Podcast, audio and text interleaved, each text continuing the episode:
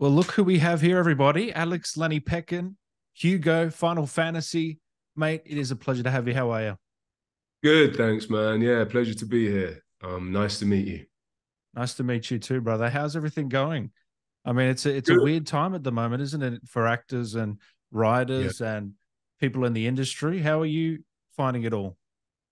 Uh, I have to say, yeah, I mean, absolutely right. It's it is. Uh, I mean, not the the first time that people have taken to the streets around kind of these sorts of issues, and not to make too fine a point of it, but it's not just obviously as as you know, it's not just the you know actors and writers who are being affected, but everyone at every stage of the industry, whether it's makeup, you know, interviews, um, you know, even, I mean, even just like cinema staff uh, you know, across the board caterers, people who work on the ground every day, locations, people who drive the trucks and drive the cars. You know, it's really it it has its reverberations throughout the entire industry. So we we want to get it dealt with as quickly as possible. And and you know, obviously we're talking about gaming, I suppose, more than kind of television and film and theatre and those that kind of side of it. But obviously it affects gaming too. And with AI, people can have their voice cloned and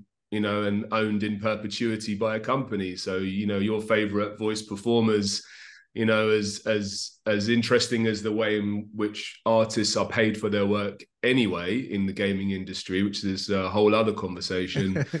yeah. we now face a future where potentially you know you could have your voice cloned and owned by a company and and never be paid for your work. So it's a it's a really it speaks to all of society and what's happening. And i think there is probably some pushback from quarters that said well you know who was making a fuss when it was automation in other areas of industry? And you know and it's a completely valid point. So we'll see how things progress but you know ever was it thus i think is the truth of it. It's it, this this conversation this battle for incremental um you know gains has been there since we had industry. So you know since they since they let us off the fields and serfdom was ended you know.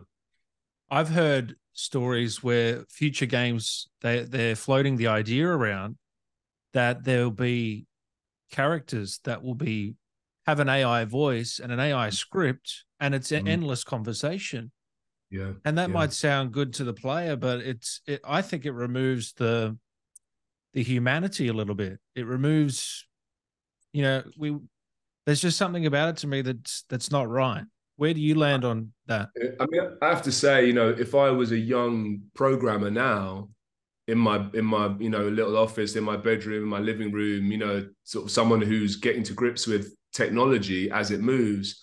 I mean, it's incredible. The idea that you could create a whole world and a game just with yourself and, you know, use AI to help you achieve that or algorithms to help you achieve that. I mean, that's an incredible, uh, like, advance, you know. Mm. I mean, I, I music and I remember being able to make, you know, everything off a, a much inferior laptop to the one I'm talking to you through now. And I could download music systems, soft synths. I could, you know, make beats and you know use a small mic to record stuff to create demos in a, in a to a level that you could never have done before so technology is amazing and important but we just have to be mindful i guess that's all it mm. is, and mm. make sure that um you know as things move inevitably towards um whatever destination we uh we either envisage or don't um, that we can put in some kind of regulation and guardrails to make sure that in the in, in the everyday you know we we we make sure we preserve um, the artistic pursuit and mm. and not make sure we look after our people. And we don't put bottom line and profit uh, above everything. Obviously we're all in the capitalist world. We benefit from all of those things. I'm not knocking capitalism by any means. It's provided me a wonderful life. But i just think it's important that we you know acknowledge that there is there is profit and there is also kind of artistry and those two things are supposed to work together in harmony kind of yeah i mean i you were speaking of making beats mm. is it true you were part of a hip-hop crew called the one back in the day yeah, yeah, yeah, yeah. I, I, I have to admit I wasn't that good, and so I went and became an actor instead. but uh, you know, guys, I was we were all in London, and um, some of those guys um, went on to have really amazing careers, and um, you know, it's a real joy. It has been a joy for me to see people. You know, obviously, we're all just kids with dreams. Um, deep down, I'm not sure if any one of us thought that it could ever happen in any capacity because it's so hard. So few people are able to have a creative life and and earn money for it. You know. Um, so yeah, a couple of those guys went on and did their thing in the in the world, and it's it's kind of amazing. But uh, yeah, I, I quickly realized my limits. so you're not the, the laptop's not getting any musical use these days. I just just Spotify, mate. That's all. Yeah. YouTube videos. Yeah. Uh, I, I moved. I still write. I write quite a lot, but I moved into writing scripts and um yeah screenplays and you know i've just made my my my second uh, short film that i wrote and directed and nice. um yeah I have a couple of screenplays that we're talking about uh optioning at the moment so I, I stayed within writing i still always loved writing but I was just rubbish at rapping, man. I was not my. It was not my uh, my forte, and I'll, I'll, be the first to admit it before anyone else does. Did you take naturally to to writing screenplays? Because that's not an easy. That's one of the toughest things you can do. I, I um, I I think I was always more interested in how things were made and making mm. them and being in them. Really? Um, yeah. yeah, just truthfully, like, and and um and I think what happens in as an actor in the business is, you know, I went to drama school in the UK and then you get into the business. And what happens is there's this strange moment of transference where instead of just being creative, you sort of have to audition for the opportunity to be creative. And people along the way kind of lose their connection to the to just being creative for the sake of it because it's fun, because it's a way to express yourself, because it's a way to you know like to listen to a song about your ex or about some something you're going through or like remember a, a moment of the summer or you know all of these kind of things that we connect uh, our art to and um, for me it was just a way to stay connected to creativity and, and i think because when you're on the audition circuit um, and touch wood as you know things have been pretty good for me i guess over my career you know i'm lucky to to be able to call it my my job I still really felt a need to to stay connected to something that was just purely creative, and that's that's what it came out of. And your father was Nigerian, and your mother half Italian. What was that like growing up? Uh, yeah, um, yeah. My my mum's half Italian, half English. Um, my dad's Nigerian. Um, I guess like London in the eighties, there definitely was a fair amount of racism, but you know also a lot of um, amazing culture joy kind of um, uh, music it, it, was a mm. great time to be coming up and I, guess i'm a hip-hop baby and so as kind of we moved out of the golden age into the sort of 90s um, massive worldwide explosion of hip-hop um, black culture not just Caribbean black culture, which was kind of centerpiece of British black culture because of the uh, Windrush, which was the boat that came over from the Caribbean, the first kind of official post-war um, kind of um, government sanctioned migration, huge influx of Caribbean people who came to help um, to rebuild the country after the Second World War um, and then sort of slightly later became the sort of influx of African, West African, and well, people from all over Africa, really. So um, culturally embedded, the idea of black culture was very Caribbean at the time. Um, American black culture kind of overwhelmed that for a while, um, and I think now um, there seems to be much more of a balance. If you look at our music scene, there's incredible artists from Caribbean extraction, African extraction, and I guess purely now kind of embedded Black Britishness being kind of explored and expressed creatively as well. You still live in London? You're still based out of there? Yeah, yeah. I spent a lot of time in the States and just because of work. And, yeah. and I think, you know, probably because of I thought it was Mecca when I first was a kid. You know, I wanted to go to New York and you yeah. know, see if I could like, you know, spot Nas at a club or something, like, you know, and uh, yeah. like, oh wow, like there's Mobb Deep or whatever, you know, like. Uh, but uh, eventually, work took me to the west coast. So I spent a lot of time in in the states and Los Angeles, particularly. But London's still my home, and and you know, I, I Brexit aside, and you know, lack of access to Europe in the way that we once had it, and not to talk about the details of that, but you know, I, I, I, always thought London was the best city in the world. It's just we have the whole world moving through the city, and it's so alive and vibrant. And yeah, I, I do love it here. I have to say. How do you find LA and America? I think I've been the the loneliest I've ever been anywhere on planet Earth in Los Angeles for sure. Really, it's same city. Um, I've got a lot of love and affection for it. I've got some some of my oldest, greatest friends who aren't actors, just you know, in other areas of the entertainment industry music, um, VFX, like people I went to university with, school with, just moved into those industries, um, who live in Los Angeles. Um, the weather is was climate change or just nature aside, changing everything now, forest fires and you know, all the rest of it. You would just feel like you were in a kind of endless summer and you'd sort mm. of come from a country and part of the world where you have um seasons that's the word actual fucking um you yeah it all just yeah. blurs into one sort of strange kind of dream like yeah. and, and uh as a lot of people with huge dreams and sadly because it's so bloody hard mm. you know very few of them are able to fulfill those dreams and so you it, it is an industry town but you've you know there's a lot of people there who are living their best life as they say but there's a lot of people who are sort of at the window looking through the glass you know so it makes for a strange um energy have, have you spent much time there i i went there for a holiday so it's it's right. not really living there is it so i only got a glimpse but uh, when i travel fun, fun place for a holiday no well, when I traveled around America, you know, I, I really enjoyed New York, but yeah. I don't know how much time you spent there. Quite a bit, yeah. Yeah, I, I always say my favorite place on earth is New Zealand because it's it's just the mountains and you know it's just free air. It's just beautiful driving down and yeah. that's just me. I don't know what your favorite place is in the world, but that that would be mine.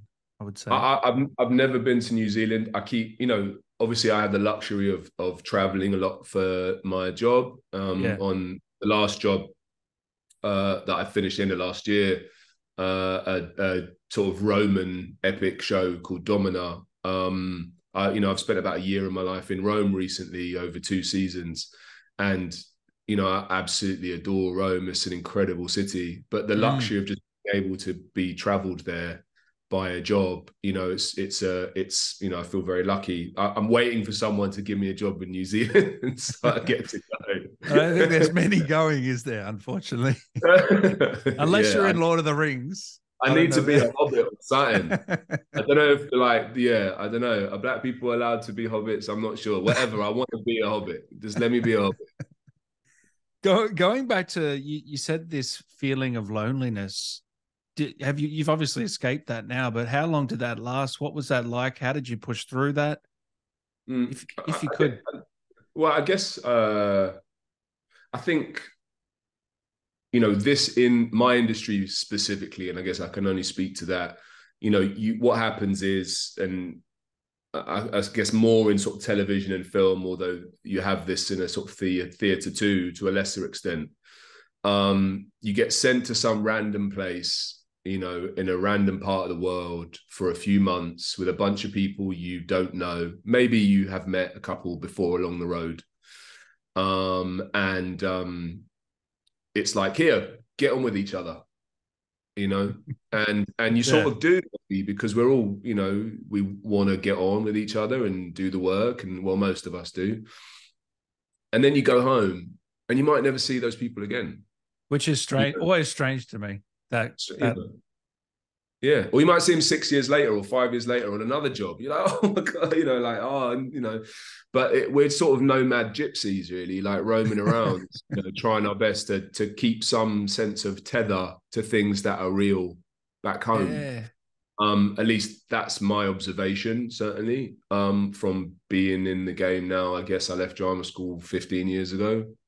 So uh, the loneliness thing is just inevitable. You're on your own a lot, you know. And I, there's certainly a difference between being alone and being lonely, but but I think uh, particularly I'm very good at being on my own as in just you know as a result of being in the business for so long. But I just think Los Angeles specifically at that moment in time felt like um you know when you're just like alone with everybody Mm. you know that kind of sensation i suppose. But these things are fleeting aren't they? And that's sort of the way life is. You kind of you move through all stages and emotions as you keep on down the road you know? How did you deal with the COVID era? uh so i was on a job i was in italy on a job uh in and they locked down italy pretty hard immediately. Um came back to london got our flight out. Um I mean, it was hilarious. They were giving out leaflets saying, you know, but there was no kind of quarantining. I mean, it was just like people piling plane after plane into Heathrow. In hindsight, you realize. Wow. Um, but uh, I locked down for that first break. Then we had a. I had to go back to the show and finish it. There was no, there were no, there was no vaccine or you know whatever. Obviously, there's lots of debates about vaccines, but there there was no vaccine. There was no. We were just like you might die. Do you want to go back to work? And we were just like, yeah, let's, well, let's go back to work. You know, got, got earn money, man. You know, so uh did that. so you weren't there was- working. You weren't really locked down by yourself or anything like I, I locked down for the initial for the initial uh for the initial mm, hard lockdown over the summer. Yeah. But they opened up again and I went straight back to work, man. And then Hmm. um the set that we had locked down over the winter in London. And and I'll be honest, like as I was coming to the end of shooting that first season of Domina, I realized that um there would probably be inevitably be another lockdown. And um I, when I applied for drama school, I'd also thought about applying for a master's degree. I'd done my university degree and I was thinking about applying for drama school. And there was this master's program that I was really interested in. Um, How old were you the- by the time? Sorry, just to cut you off. uh, I was I took a gap year, then did drama school. So I guess I was, I mean, sorry, I did university. So I was probably like 21, 22. Yeah. Thinking about what I want to do next. Anyway, inevitably, I went to drama school, obviously, as as as it turns. But in the lockdown, I had a suspicion that everything would go online. So I checked into it, found out everything was going online. So I just wrote an application letter to the same master's degree that I'd wanted to do 20 years ago on the off chance it was going online, it was, and I got accepted onto the program. So I did a master's degree in COVID. That's what I did. Um, in between going back to work, and you know, every time there was a lockdown, I was just online doing my masters in Zoom sessions. so Wow. that- that's what So I did. Quite proactive with it all. Yeah. I, I need. I'm like. I need to keep swimming, bro. Yeah. I you can know, already tell. stop- You got to keep Can't moving. on the beach. Can't sit on the beach for too long. You know. I was going to say, is a perfect day for you working on a set or in a Uh, booth or in a, you know, Yeah, I, I, I always joke with a friend of mine uh, that the best time, the best day to be working is on your birthday. you feel like this is another year doing my thing, but um, I guess perfect day is is is really surrounded by the people that I love because I don't get to see them as much as I would want to. That's just the truthful answer. But Yeah. um, me, like creatively being in the middle of something is is actually something that drives me in every way. So yeah, you probably hit hit the nail on the head there. Like you know, um, being surrounded by creative people, you know, driving towards trying to, you know, all, all we do is trying to make something in our imaginations real. I mean, that's Mm. really that's the game. It's like trying making the imagined tangible reality, and that is kind of, you know, it's a it's an amazing feeling when it happens, e- even if it's a bit rubbish. like, you know, So it sounds like to get your perfect, perfect day, you need the family and friends to be on the set with you. And then we've got the perfect match, right? uh, see, and just me being an, like crazy man, but like I'm not a massive fan of having people come to visit me. It's like, no, this like, do you, if I worked in a bank, would you want your mum visiting you in the bank? Like, would you want yeah, your true, no, family yeah. sitting there eating takeaway while you're trying to serve people? No, it's like, go away. I'm working. I'm working it. yeah. So in that COVID period, I'm guessing you picked up this little job called Final Fantasy. Am I right, or did it come after, or It came before. before? Yeah, Wow. it started before. Uh, that's my memory of it. Yeah, or I mean, actually, I maybe I, I think I'm in my memory. I may have got the first kind of you know audition through just before, or maybe in you know early on in COVID. Uh, I can't remember if it was. Uh, yeah, it, it certainly felt like early 2019. No, it was def. It was definitely before. It was definitely before.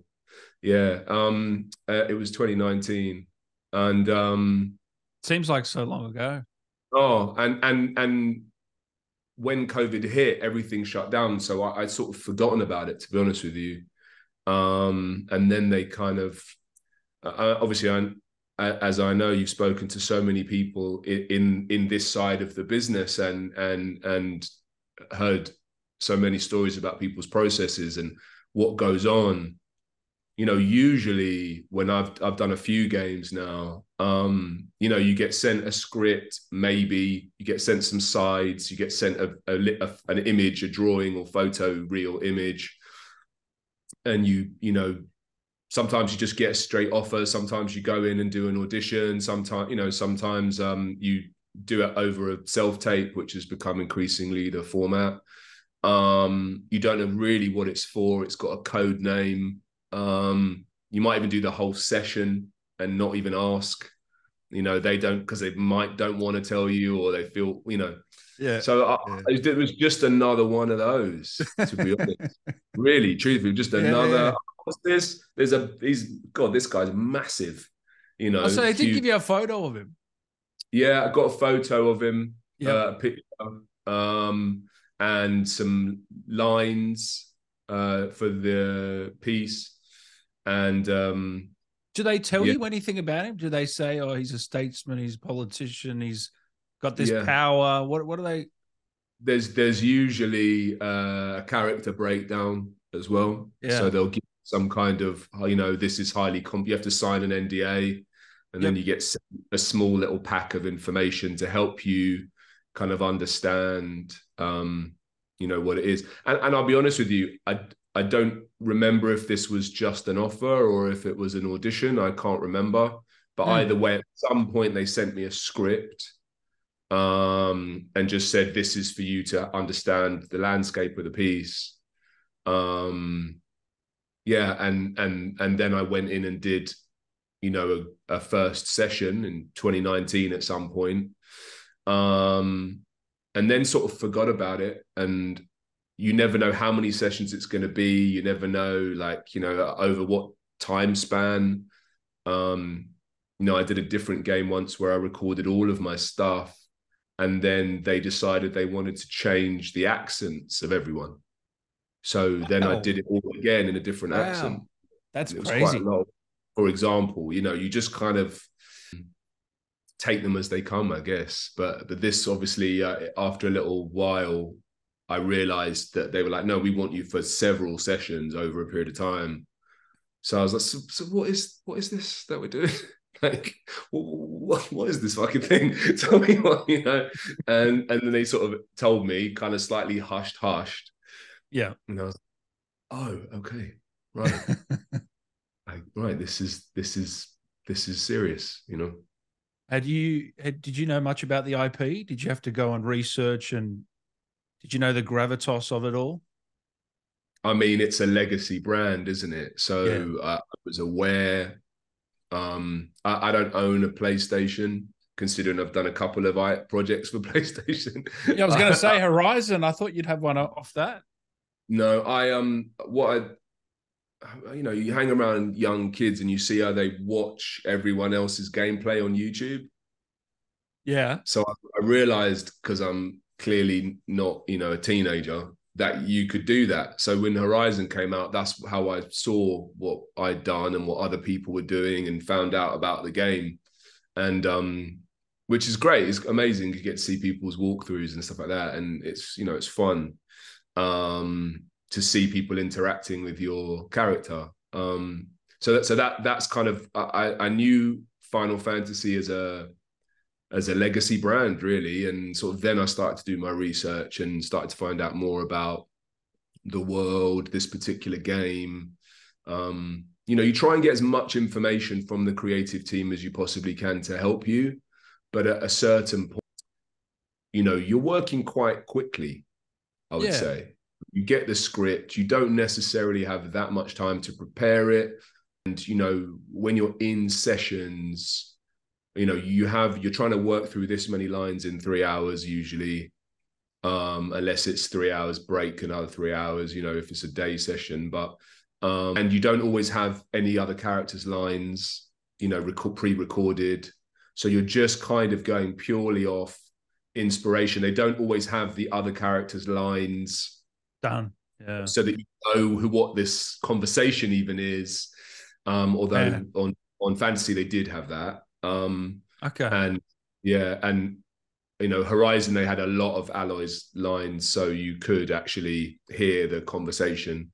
But um, you know, it it, it and cinematics, even if you prepare your line in your mind, how you think you're going to working through a section of dialogue, you see the cinematic and a line that you think might take two seconds actually needs to take four seconds because that's the cinematic and it's made already. It doesn't change, you know. So you have to adjust the line and make it last. Well, you know your character's walking along a, a, a corridor and he's quite slow. Okay, so then you extend the line, you know, and so everything is kind of up for grabs, and you just have to be light on your feet and and trust the creative team implicitly. They know what they want. They will guide you. You know, they're kind of your north star um, in terms of if they're happy, you're happy, you know. Is th- was this the first time for you using the camera in your face, or had you done that on the other games? Had you ever done any mocap before as well? I'm curious. Yeah, I've, uh, I've done. Um, no, not my, every game I've done. There was facial capture, which is, I guess okay. what they call it. Um, and uh, I'd done mocap on uh, two games.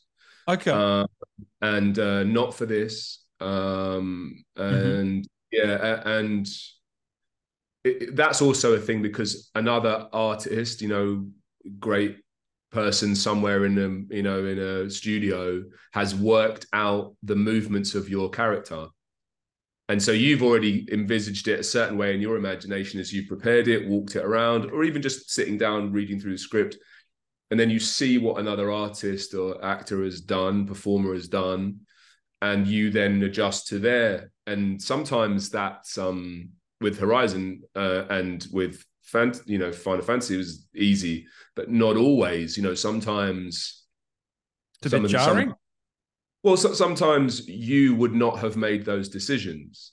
You know, in and and truthfully, a couple of times, only a couple of times ever, like you have no conception of how on earth that that performer would have made the decision they made so really? you have to try and make your performance adjust to something that feels inherently wrong, let's say physically.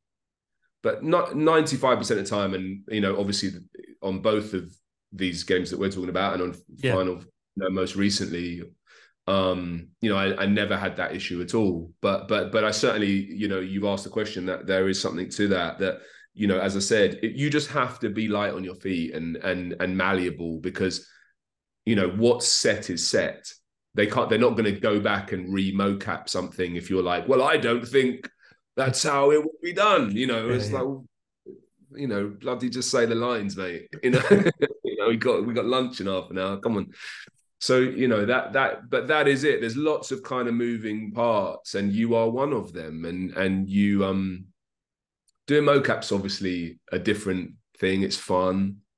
Um and uh, I, have done mocap on characters I've played, and then one time I, I got a job, and it was you know you got to do some mocap and face ca- capture, line capture, all that, and I turned up for the job, and there was it was essentially I was the mocap actor, it was and and I, and I didn't realize and there was a friend of mine who was there as well another quite well known actress actually like even at the time she was doing really well. Both of us were like oh we rocked up to this video game and they were like no we just need you to like flush the toilet like stand up like you need to go like pick up the food off the table and so we spent a day kind of i mean it was um, really so no funny. talk no voice no talking just Just like neither of us knew. We just we because they just offered us the day, and we get these things they offer in. So you go in studio. We just didn't realize, but neither of us realized. So we turned up. We were like, maybe in hindsight we wouldn't have done this, but also while we're here, we might as well just have fun. It was like really, you know, and the director was really nice, and we just had a laugh about it. And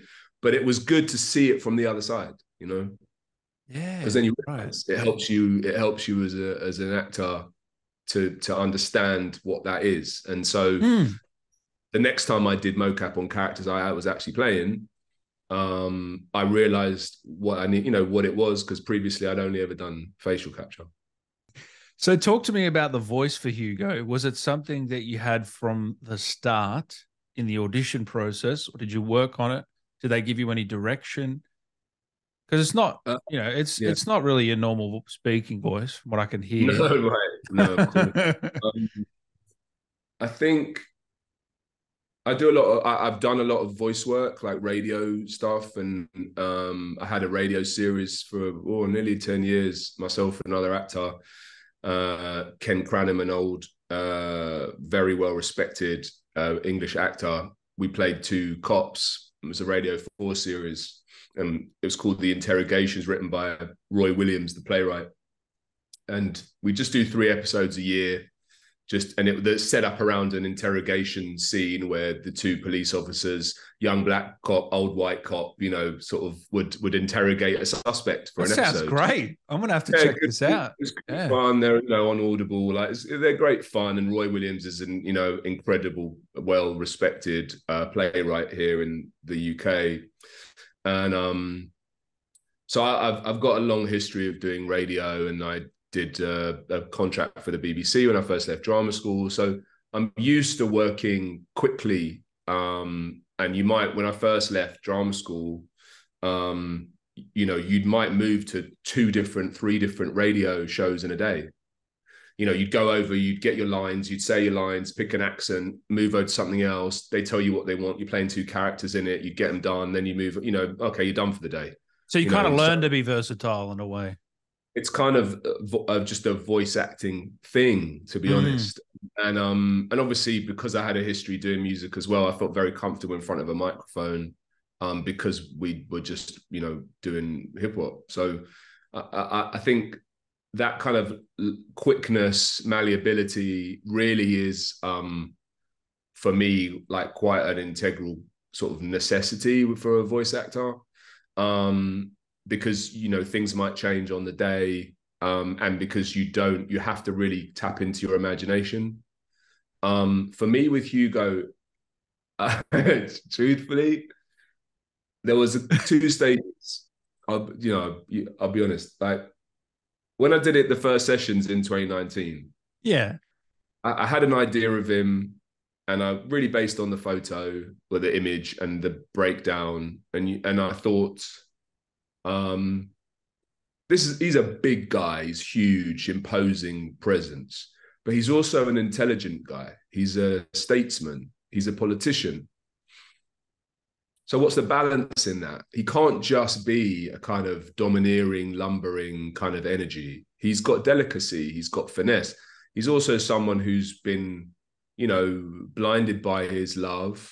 You know he gets kind of manipulated as a result of it he's not a kind of pure alpha male presence in a absolute sense. He has to have some frailty. He has to have you know he, he he's he's not a he's not a complete archetype. And I, and so when you're working in that at a level of archetypes you think you know wh- where is his where is his frailty? Like where are the edges? How how do you kind of imaginatively try and capture some of those things. He also has to appear incredibly like potential to be incredibly dominant. He also has to be able to be slightly more light of touch but but still maintain that dominance in a room full of you know senators or polit- fellow politicians debating you know a particular course of events. I mean and those are the things you think about and and and so and also what feels at least even if theatrical because i do feel like video game acting has a kind of heightened quality to it most of the time not always but it you have a it's it's closer to theater than to film to me personally in my enjoyment of video games because there's a fantasy element to it often a larger than life sense to it. And if you can allow the the size of the worlds the size of the characters to kind of be embodied in your own voice like it can be really fun for someone who's playing the game you know? Um we're not doing you know I don't know Clint Eastwood or you know EastEnders or you know it's not super grounded naturalism. It's it's heightened. So making something feel heightened and allowing it to have that size and expanse, but also feel real, like tethered to something honest. Like so that that's the kind of landscape of thoughts. And and um so I, I did what I did and banged it out. And then that was COVID. And then I came back and heard it like whatever it was. And the stuff I was doing in the new session months later like after lockdowns all that come back in 2020 it was totally different. Really? Oh, so different. And I was like, this is really, you know, interesting. I've evolved my conception of him. So you didn't mean it to be different? Not initially. I just hadn't heard any of the material. So when we started doing it, obviously, the, you know, the the amazing team in studio were like, um, okay, this is this is really good. And we sort of said, let's just play back some of the old stuff. I think we got to a scene that had been recorded, part of it and part of it not. So I sort of uh, had playback on some of that stuff and was like, this is different. Like mm. it was like the like the like the strain of COVID had changed my voice. like, it, it, was everything was just a bit like a bit more gruff or something. Yeah, yeah more weir- like more wearisome or something. And uh, so some of it was um impossible to redo because the cinematics had already been linked, you know, with the facial capture. Uh, some of it I was able to redo uh, because I, uh, you know, requested to redo it, and and it was this was small amounts. It wasn't massive. Yeah. But it, um, but you know, the my whole performance is obviously over the duration of COVID because there are parts of the performance that were done before COVID and parts during COVID.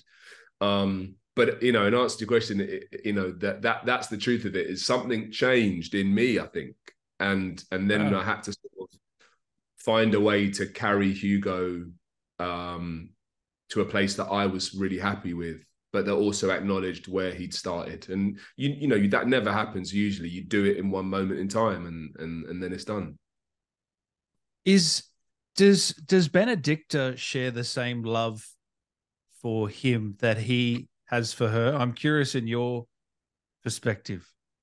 Uh, well, I mean, I don't think Hugo ever knows, does he? You know, mm. I think I think he's just, you know, in love, you know, infatuated, besotted, you know. Um, and it's kind of, you know, obviously I've seen like some of the stuff online. It's really funny, you know, uh, uh, like he's like he's proper simping over Benedict. it's true, but that isn't that like hilarious, like yeah. and kind of amazing. This huge lumbering mountain of a man is just like totally simped, and uh and and yet still so incredibly powerful and dangerous. Probably more dangerous as a result of it. Mm. You know, a because his he's blinded by his rage and you know desire for revenge but also ultimately he can be manipulated by that blindness too you know um, and it ends up being a, a weakness in him. Um, and um, i mean she is obviously an an agile you know person and able to use all of her uh, attributes in order to pursue whatever particular end or desire. Yeah. And hugo might well have been a means to an end you know he he might have been an end in himself for her. Certainly, at least from my perspective, and that's how I would choose to always talk about it. Is it's it's real love, as the song says. You know. I was speaking. I was speaking to Nina, and she said it was quite awkward to do some of those romance scenes because she was sort of doing it by herself. Yeah, everyone yeah. around doing these noises. Were you the same yeah. with with that one, or? Yeah, we've we've never met. I mean, as I said, which is just like so common in uh, in our yeah. you know business. Um, I uh, uh, funnily enough, like I I did my my third round, my final round audition for drama school was also with Susie Fielding. Both of us oh, were in wow. the same final round audition for drama school. We ended up going to different drama schools. Um, so I've known her for like a long time um, and haven't seen her for a few years now, but but known her very, very well for a long time. I, I had not met the person I was supposed to be making out with though, and uh, it was sort of ridiculous. Obviously, you're in a room full of people going, "Can you just groan a bit harder?" Like you're really, you're really into it, mate. Yeah, yeah, all right. One more time, groan more. Okay, sure. Yeah, yeah. You know, came out all right. I was really happy with that scene. I thought it was really. Oh, it's fun. a great scene. Yeah. So, and uh, yeah, and I mean, she's a great character. Um, and you know, I'm sure no spoilers, but uh, you know, certainly um, Hugo's whole journey is kind of affected by her. I mean, that's fair to say that, isn't it? Oh yeah, oh yeah, definitely. I was curious. Well, this is spoilers, but I was curious when okay. when you read when you read the script or got the scene where her presumed her head is in the box. I thought of Yeah. seven. Um, Oh I yeah, I mean, naturally, right? Yeah. What's in the box? yeah. What's in the box? And, uh, yeah, yeah. Uh, um, but Seven- it works. Cinema. Yeah, it well, it works so well in this. I was just curious. That was a great scene as well. You had to play a lot of different emotions there, and I'm curious what how you handled that, uh, what you thought of it, Yeah, I think I um because you're not shooting this chronological, are you? no no Ah. no. I, I I think also because um I I have a tendency to lose my voice if I scream for too long. Ah, Not like bloody Axl Rose or something, you know. so you do have to got to be Um, careful. Yeah. Yeah, so I tend to try and ask whenever I'm in studio to do all of the really throat ripping vocal stuff at the end of a session. So, um, and if it's in, like absolutely necessary, then we'll do the whole run up of the scene. But if it's specific moments, um, you know, like when he gets his hands cut off and it's like screaming, smashing the floor, um you know like so that for example we do at the end of a session because and other actors don't have that issue so they could do that up top have a drink of water and move straight into a really light easy kind of scene. But i just once i've ripped my throat i just i rip it and then i have to go and go and go home and have a cup of tea you know? All that stuff i is you know in my head it was just like i'm doing that at the end of the session i'll worry about it then um Yeah. I think you just want it to feel, you know, like like I said, it's big, it's big theater. You know, it's, Mm. it's it's huge stuff, isn't it? It's like it's not kind of yeah, it's not little, you know, indie drama. I know what you mean. Yeah. Have you seen Have you seen your work? Have you seen the cutscenes for Hugo? Yeah, yeah, yeah, Yeah. yeah. I have, yeah, I, I- I saw it. I saw it. Like I said, by by going on YouTube and watching people's playthroughs, um, which you know, obviously, like I said, for me, it's always it's the best way to see it because you get to see people's actual reactions and you get to you know read comments and enjoy or, or not. And I, i'm fine with all of it you know people's reactions to the work that you've done but also how how connected they feel to the characters.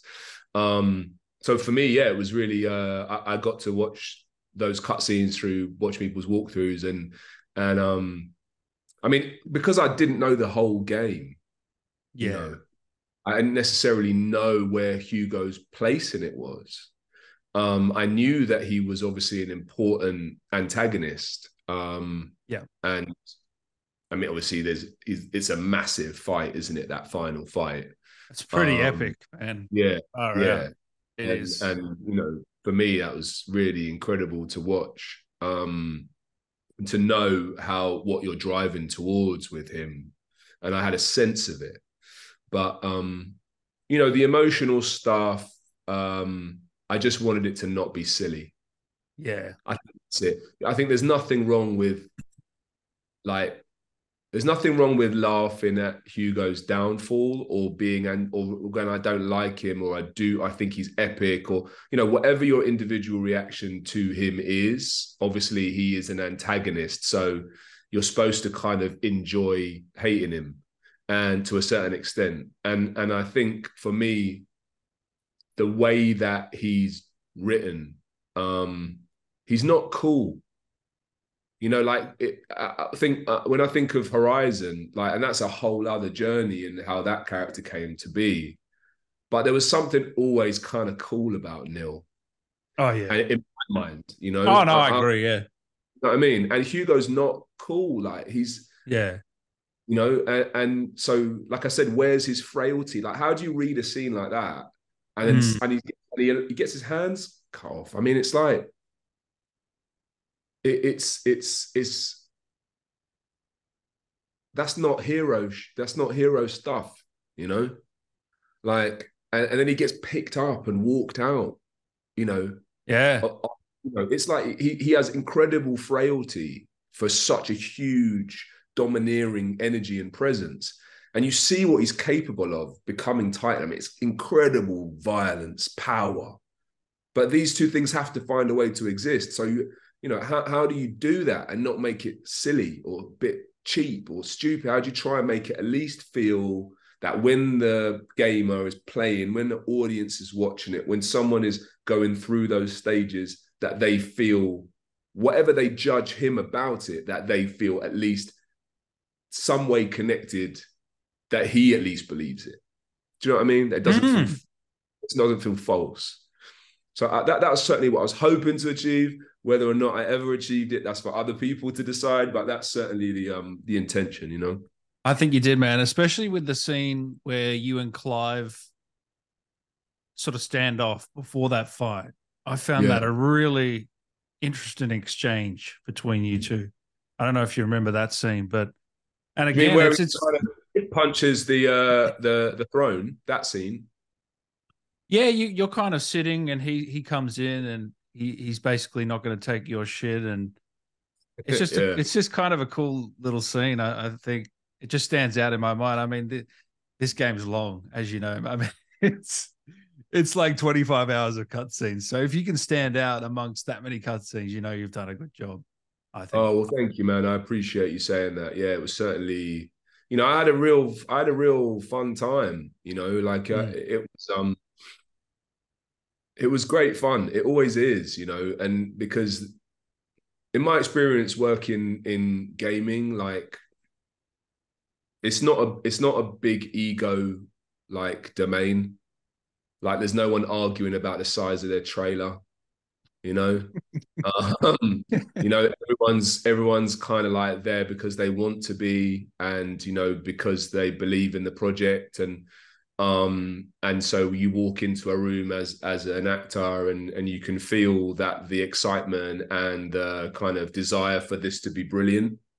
Um and you feed off that that kind of positivity. So I, I always have a great time when i when i'm doing games and and and this was absolutely no no different you know. Um and I think because of, you know, obviously, as you know, we did it through COVID, there was a kind of, and I was, I mean, I was in different countries, so I wasn't always in the UK shooting it.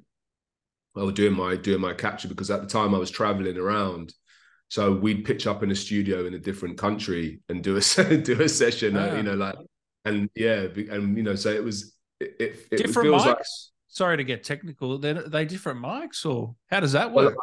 I actually can't remember. I, I, Yeah. I, uh, the other, the only other place I did it was in Los Angeles, and um, and and I can't remember. I imagine the studio I went to, everything was, you know, like Yeah. um, and also I did I did yeah definitely different because I, I Side which is the British company that facilitate a lot of gaming um and and they're an incredible company here yeah. and quite a lot of stuff with Side and um they moved studios so I did part of it in one studio and part of it in another studio, and then and then part of it when I was in the states as well. So I I, I imagine you know whoever whoever that company is I worked with you know who housed us there everything was synced up in a way where they knew the you know the the format of the microphones or the the make of the microphones were were consistent. They would have had to have been i suppose you know.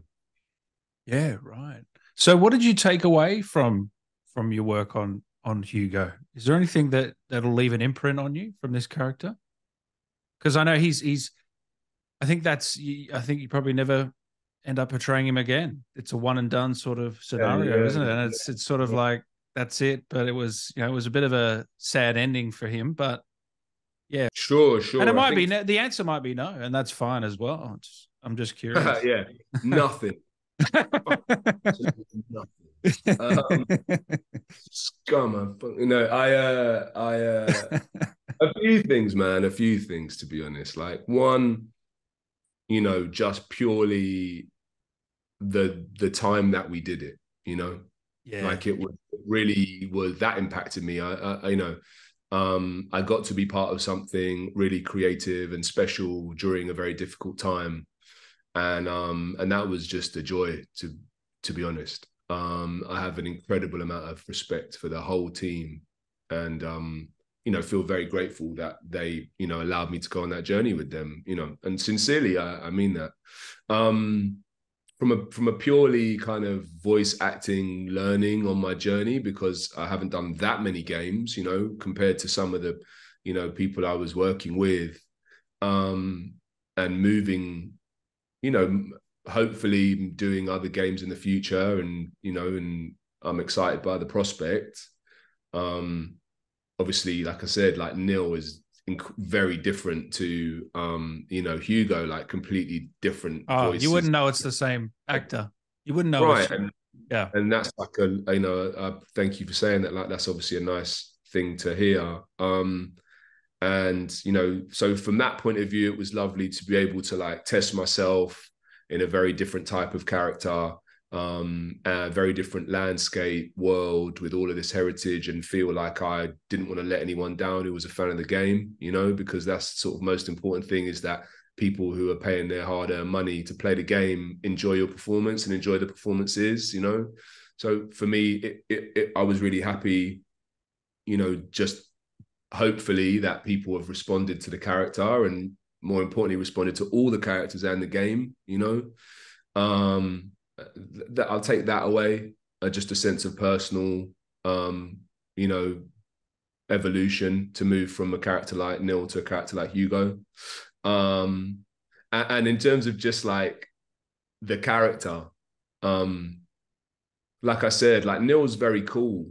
Um, and you know, even when I did Crossfire, um, you know, he's that character's pretty cool too. He's a sniper, you know, he's kind of got to remove this guy like very much wore his emotions on his sleeve and um and you know it's it's all well and good when you play a character and everyone loves the character in the terms of like because he's fucking cool you know yeah. because he's a bit of a weird psycho you sort of love because he's kind of got an iciness an iciness to him like in, in crossfire or you know where you come in and play like several small parts in a game and you feel a sense of achievement in being able to really switch between energies voices you know like all of those things have their own distinct um, kind of takeaways. But but hugo i think specifically it was just a reminder to serve the character and to serve the game.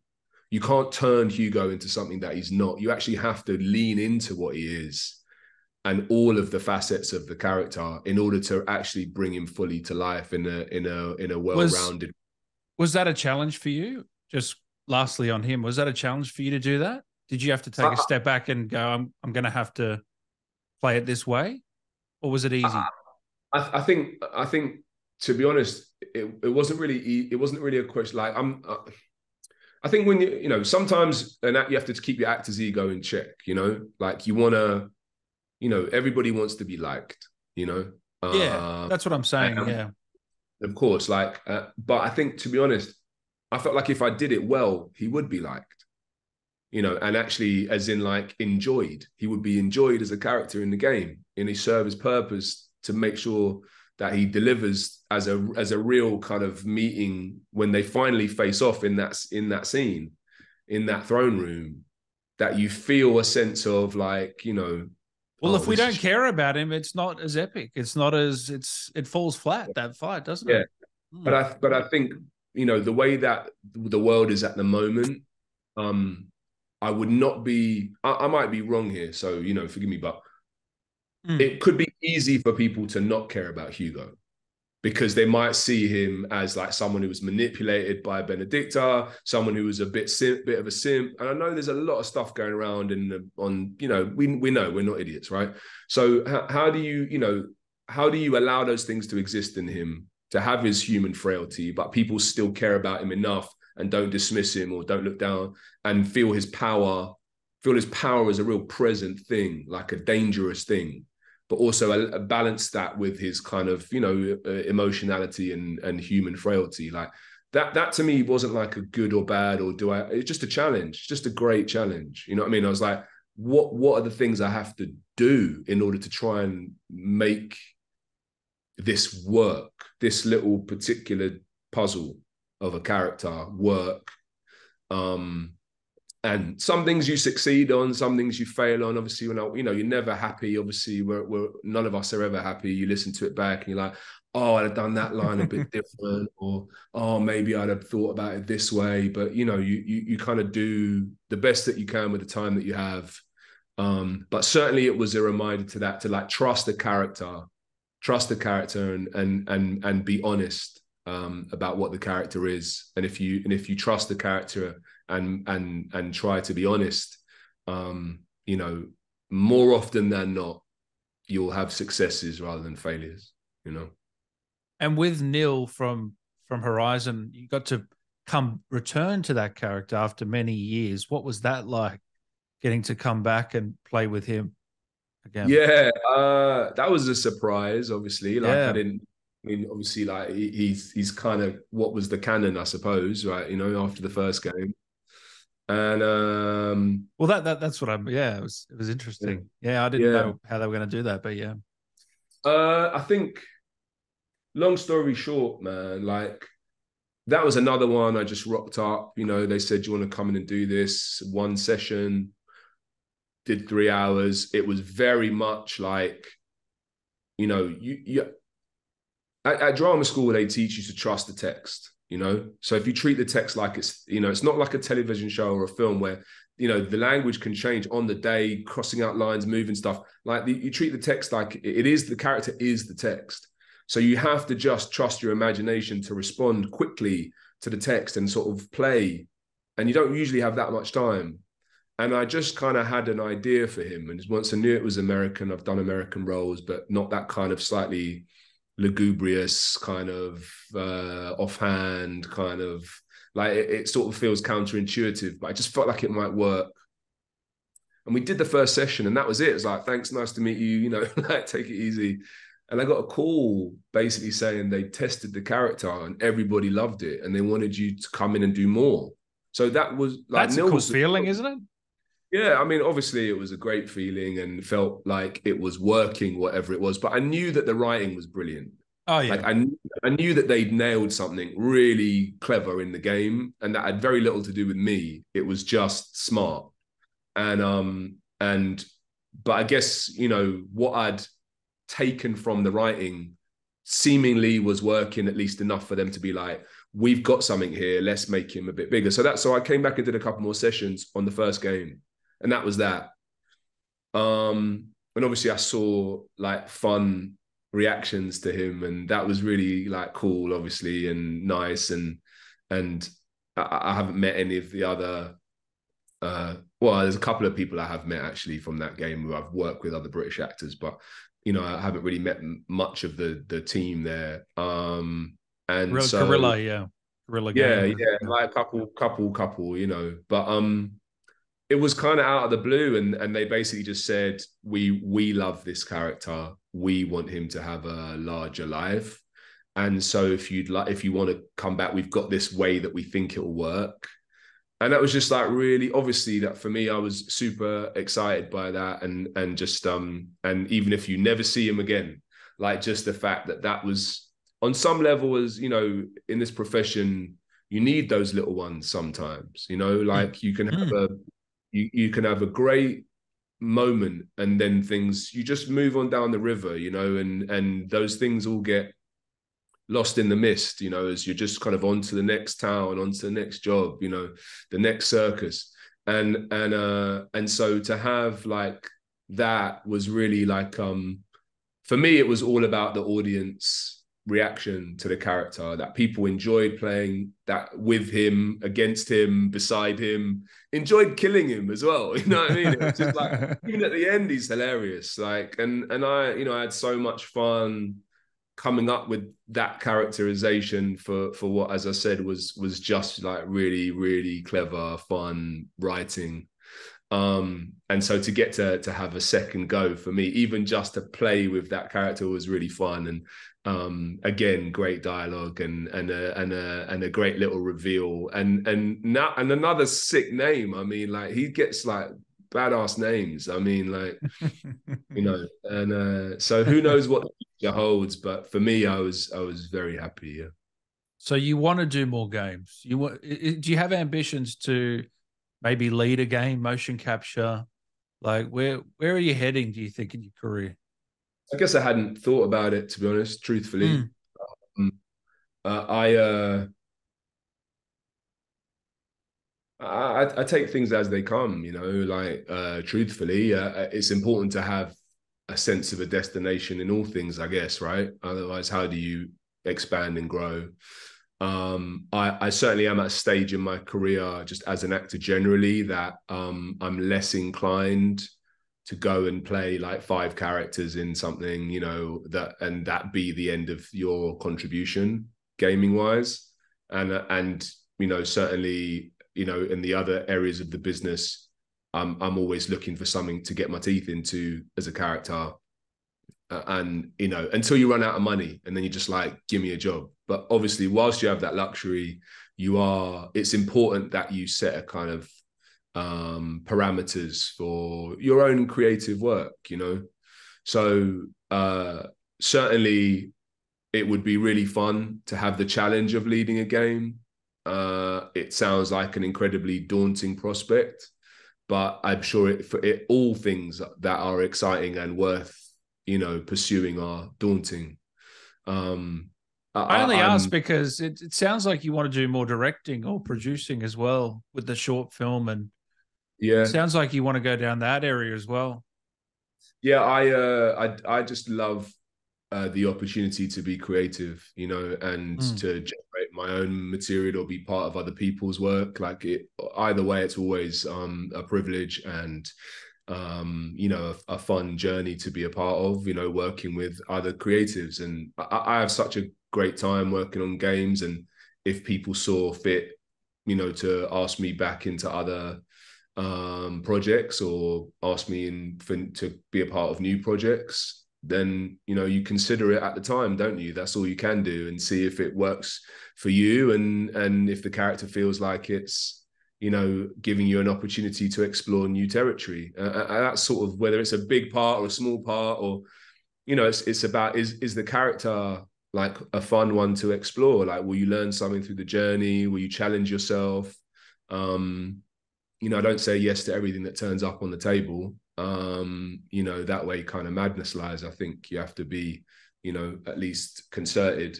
And um, so if the right thing comes up, I'm I'm always happy to explore it, and I'm not so worried about my ambitions do not extend to me wanting to like be mm. on the hmm. cover with a you know it, it's sort of irrelevant to me.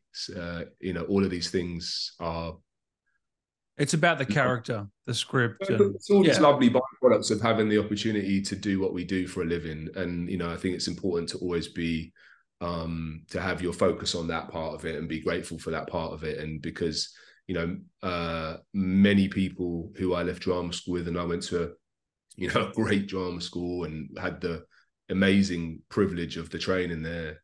Um, you know, ninety percent of us aren't aren't in the profession anymore. You know, really, and across the board, you know, you just realize that it's a tough old business. And so if you get the opportunity to be in a great project, you know, sitting down talking about it with you, you fine sir, like, you know, this is a it's a it's a great thing. And and you know, so for me, the future is really just about um always, you know, dedicating myself as best as I can to the work as it comes and and trying to um you know give audiences uh, the opportunity to enjoy my work and and and sincerely like ambitions are important and all of that but but that is truthfully how i look at it you know? Hey man thank you so much for your time today. We really appreciate it. Is there anything you wanted to pass on to the fans of horizon and final fantasy and your other i know you've done a bunch of tv work and stuff and great projects that i'm sure we'll talk about at another day but um, is there anything you want to pass on to them uh, not not especially. Just like uh, you know, thank thanks for your comments. Thanks for you know responding to the characters. I genuinely appreciate. I do see all of it, good and bad, and I don't care. All, you know, I don't see any bad. I don't know. I put it out. I put it out there as you know, you have an absolute uh, right to respond to it however you want, and and uh, but I'm I'm really feel incredibly uh, you know touched by how people responded to both Nil and and and how much people are enjoying playing Final Fantasy 16. I mean, it's you know it's a pretty epic game, and um, oh yeah, just very grateful to be a part of it. You know, and um, you know, long may it continue. And you don't have any social media. I'm curious what your decision was with that. Are you just one of the same ones? Right. maybe I'm just trying to hide my insanity. It's uh, you know, uh, I just I, I came out of drama school just before that whole thing exploded, and you know we were kind of taught that you know you know, people who heard Nil, they got no idea what my accent is. People who heard Hugo, they got no idea what my accent is. They might not have put those two characters, for example, because those are the two most prominent projects I've been a part of, right? And uh, so I, I, I'm not here to sell me, Alex. I'm an I'm an artist. I'm an actor. I'm a writer. I'm not, you know, I, I, am just here to do the work and then I get on with my life. You know, go and do my shopping, go and see my mum, go and you know, yeah. sit down with my missus like that. I'm not, you know, you're not in it for the fame fame is a weird conversation, and we'd have to talk about it for another hour, wouldn't we? You I know, know what, yeah, I know.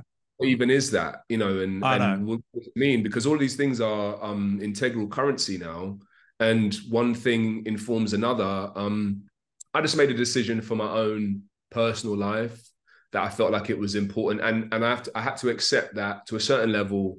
And listen, who knows how things change because sometimes it just becomes important to have a social profile and and if that becomes what i should do then i will do it it's fine but i guess certainly um, it felt like it was important to create a distinction line um, so that you can close the door and turn off the lights and you know live your life in order to inform your work. Uh, if your whole life is a show then how do you have material to draw on to upload in order to put into your work? And and I don't quite know what the answer to that question is yet. I'm sure some people have discovered what it is um, but yeah for me I feel like you have to be able to go away in order to come back with something to say you know Thank you man I really appreciate your time today um Pleasure. before before I let you go can is there any chance Hugo could say something to Dan to wrap this one up? no, no, man. I can't even remember what he sounds well, like. Okay, what about Nil? I, I, genuinely, I would have to spend time preparing it. I don't even know. What, I genuinely, I don't even know what they. Sound all right, like. I'll let you. I'll let you off. It's all good. But uh, yeah, should have told me beforehand. I'd have, I'd have prepared something. But uh, yeah, uh, yeah. Hopefully, we'll see you in more games and projects down the line. But thank you very much, brother, for the time. Oh, cheers, man. Speak, uh, speak soon. All the best. Take care.